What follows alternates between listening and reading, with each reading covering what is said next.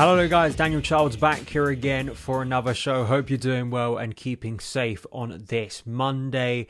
The World Cup has truly begun. England winning their opener against Iran 6-2. A big win for Gareth Southgate, a really convincing performance, some great attacking play. And from a Chelsea perspective, Mason Mount and particularly Raheem Sterling performing well. So the best start for England. Just to sort of introduce World Cup Daily is what I'm calling it for now, kind of as a podcast, just kind of wrapping things up or maybe focusing on one game because we're not going to be able to sort of cover every single game given sort of time restraints and stuff. But obviously today we're going to focus on the England performance. I also, from a Chelsea perspective, I'm going to cover some news surrounding Christopher Nkunku again, another big player that's consistently being linked with Chelsea. So we'll have a chat.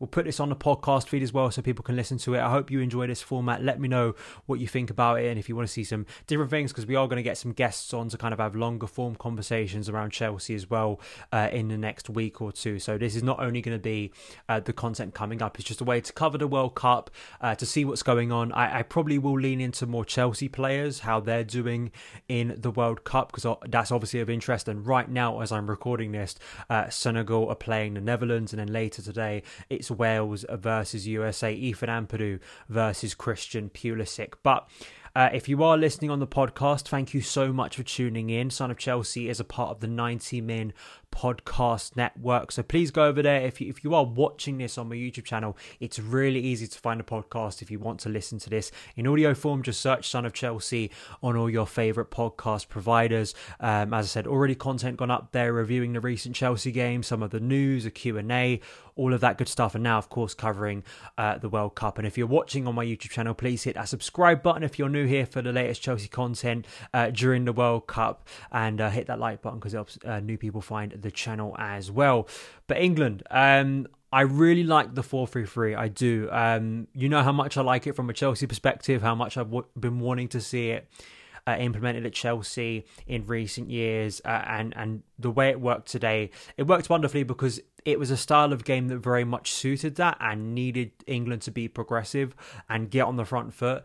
I think the way England, it was such a perfect demonstration. You know, you see a lot of times it go wrong against a low block, a team sort of in command in possession, how wrong you can get it. If you're too slow on the ball, if you're sloppy in possession, if you waste your chances, if you don't have good movement, if you don't have players progressing beyond the ball at times from central midfield.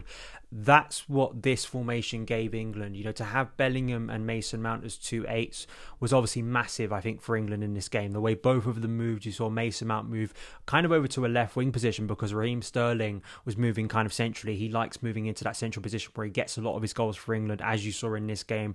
And that, it just, the rotations out wide were just so impressive to me. And that it was in the first, 20 minutes, you could tell where England were going to get past the run in this game, and it was a struggle for them to kind of hit the ball forward and get anything to gel really until the second half. And I think for both Mason Mount and for Raheem Sterling, as I say, Chelsea biased hat on here, I think it was a massive indication of hopefully in the second half of the season what Graham Potter could do and what he could do with a certain Declan Rice, because there were reports last night that apparently West Ham were finally willing to listen to offers for Declan Rice next summer. And Bellingham's been linked to Chelsea as well. Bellingham scoring that goal, he was mesmerising again. And for that age, to score a goal at the World Cup, the opening goal for England at a World Cup, I think he's just got such a nice blend of attributes about him for a central midfielder. Obviously, earlier in his career, he was very much looking like he was going to play as a striker. So he's got those instincts and he's got that kind of size and frame, despite being a very young player, to get in the box and impact things. But he just has a very nice, cool, kind of calm nature on the ball. And consistently, the player, the level he's been playing at for Borussia Dortmund, you expect that from him. But I just felt that the way when England were trying to build up from the back, he would very much drop in there and sometimes provide an extra man to kind of help that build up if Iran were trying to press England a little bit more. But then, of course, he has that guile and he has the anticipation to run into the box, to be brave. And it's great to see him doing that for England at a major tournament. Bukayo Saka, Wonderful. And what I like about Saka, the best wide players are the ones that kind of just have no fear and they just go at the opposition. And Saka in the first half was trying that a few times and he was losing out. But as the game progressed, he finally got his rewards for doing so. Brilliant strike, brilliant volley, just a player in confidence, obviously at Arsenal at the moment. And in the second one, nice move from Raheem Sterling, passing the ball quickly to Bukayo Saka, and then Saka just patiently waiting and finishing it. Considering what happened to him at the last major tournament, which, no one, should be blaming him for, such a young player to take a responsibility and take a penalty. But to see him come out here, it's nice to see that a lot of players who have been performing well for their clubs, like Saka, for instance, come into this game with form and just consistently and continue to show their improvement. And I think that it's such a shame we don't have Reece James at this tournament. Again, I know Chelsea bias, but I just think down that right side, I thought Trippier is going to add that experience, and especially from set pieces, I think he's going to be a real threat with Maguire in there too. England have always been a threat at set pieces with Gareth Southgate. That's something I think they've always kind of at a base level been very strong at, which, these are basics, but these are important things at international tournaments. But for England to come out and to see that flair, to see so many different players score, none of them being Harry Kane, which I know maybe will annoy Harry Kane, but that is not a concern because you don't want the burden to be on him consistently. And to see Marcus Rashford come off the bench and score, big for him personally to get back in England, score. Jack Grealish to score. Callum Wilson was obviously involved in that goal too. Just all round, it was just a really nice afternoon of football watching England. Obviously, it's going to get a lot tougher. USA, Wales, I think they're going to offer very different challenges with better players and are going to, test England defensively, because we did see in that second half a little bit more of that fragility that we have seen from England in recent months. But a lot of people have been asking Gareth Southgate to be more progressive and to go at games a bit more with the talent he has at his disposal. And I don't think you can have too much of a go, and it's going to be very easy to dismiss the opposition today. But if that's the case, as I said on Twitter, you can go back and you deserve the Algeria in 2010. You deserve those performances, because to see England go out there and just perform so confidently when there has been a lot of negativity around this tournament for very good reasons. But I think for the nation to wake up today, to feel sort of maybe a little bit of nerves and trepidation before the first game, and to go out there and play with such flair and confidence obviously sets us up in the best way possible, and hopefully they can continue it in the next two games, because I think they beat USA on Friday and you are there basically in the knockout stage. So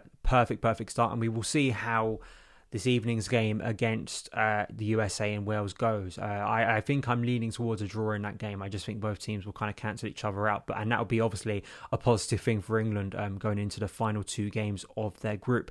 Let's talk a little bit about Chelsea news. The big one today that I did write a piece about was Christopher Nkunku, report from Ten Sport, I think it is, in France. Just again reiterating how close Chelsea are to securing a deal for Christopher Nkunku, despite this ligament injury that he has suffered that has ruled him out of the World Cup. I asked a lot of you guys on Twitter over the weekend whether Chelsea should still go ahead with this deal. I got sort of mixed responses. I think overall it was still positive that people felt we should still try and sign Christopher Nkunku from Leipzig despite this injury.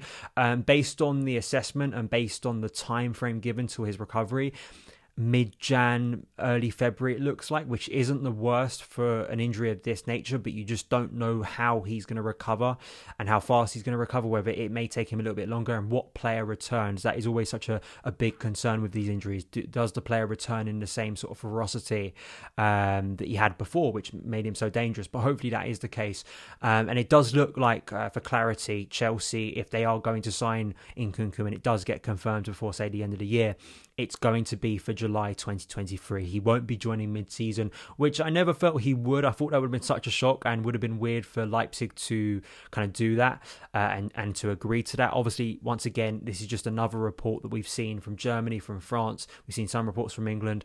I think there's still maybe a final step to go to get some more concrete reports on this, but it's looking good. I mean, if you're someone that really wants to see Christopher Nkunku sign for Chelsea, you've got to feel confident that at the very least he has signed something or had an agreement with Chelsea that we know since last month. It's just about, you know, crossing the T's, dotting the I's, you know, and getting all of that done before anyone else can nip in. And I do wonder if a lot of this is Boehly being sort of scarred by the summer transfer window. Rafinha, Jules Koundé, getting so close with both of those deals, and Barcelona coming in at the final turn and getting it in front of Chelsea. So I think for Nkunku, hopefully he can have a smooth recovery.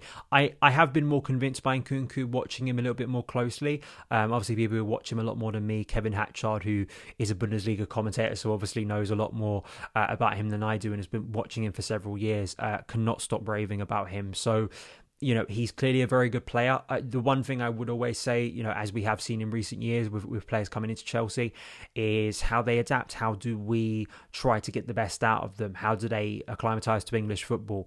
I would say, compared to Timo Werner, which again is the one big comparison I did mention in my last video when someone was asking me about Nkunku, is I do think he has more of a rounded technique. I'd say that was the big thing that let Timo Werner down when he was asked to do slightly different things and he was up against defenders who weren't just going to give him half a pitch to run into.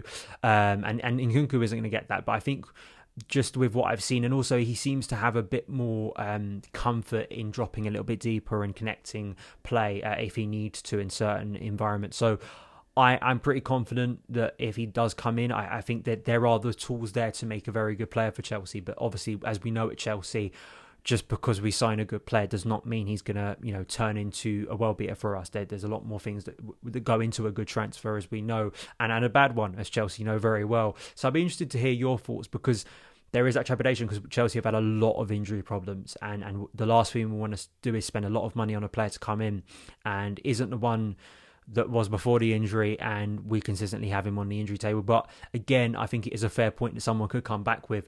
You have that, you know, risk with any player, you know, unless you're going to find someone who has no injury problems at all. Let's just hope this injury he recovers from quickly, and then if the deal can be done before the start of 2023, it's all good for him to come to Stamford Bridge and hopefully wreck things up in 2023 in a good way for Chelsea's attack.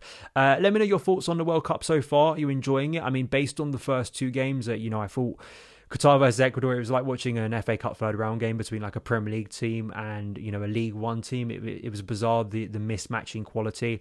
And, you know, I think Ecuador kind of put their foot off the gas in the second half to conserve a bit of energy.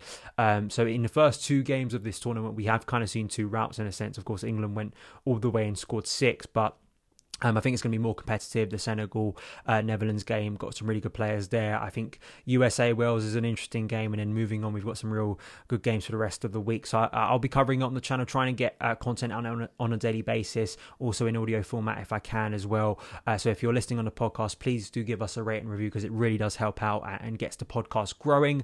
Surrounding Chelsea content, as I said, going to be continuing to talk about Chelsea and the news that's cropping up around this World Cup, and also some of the players that, you know, Chelsea are going to be linked with because of this World Cup and whether we should go in for them or not. Let me know your thoughts on the video. If you are watching, hit that subscribe button and the notification bell, and I will see you again very soon. All the best.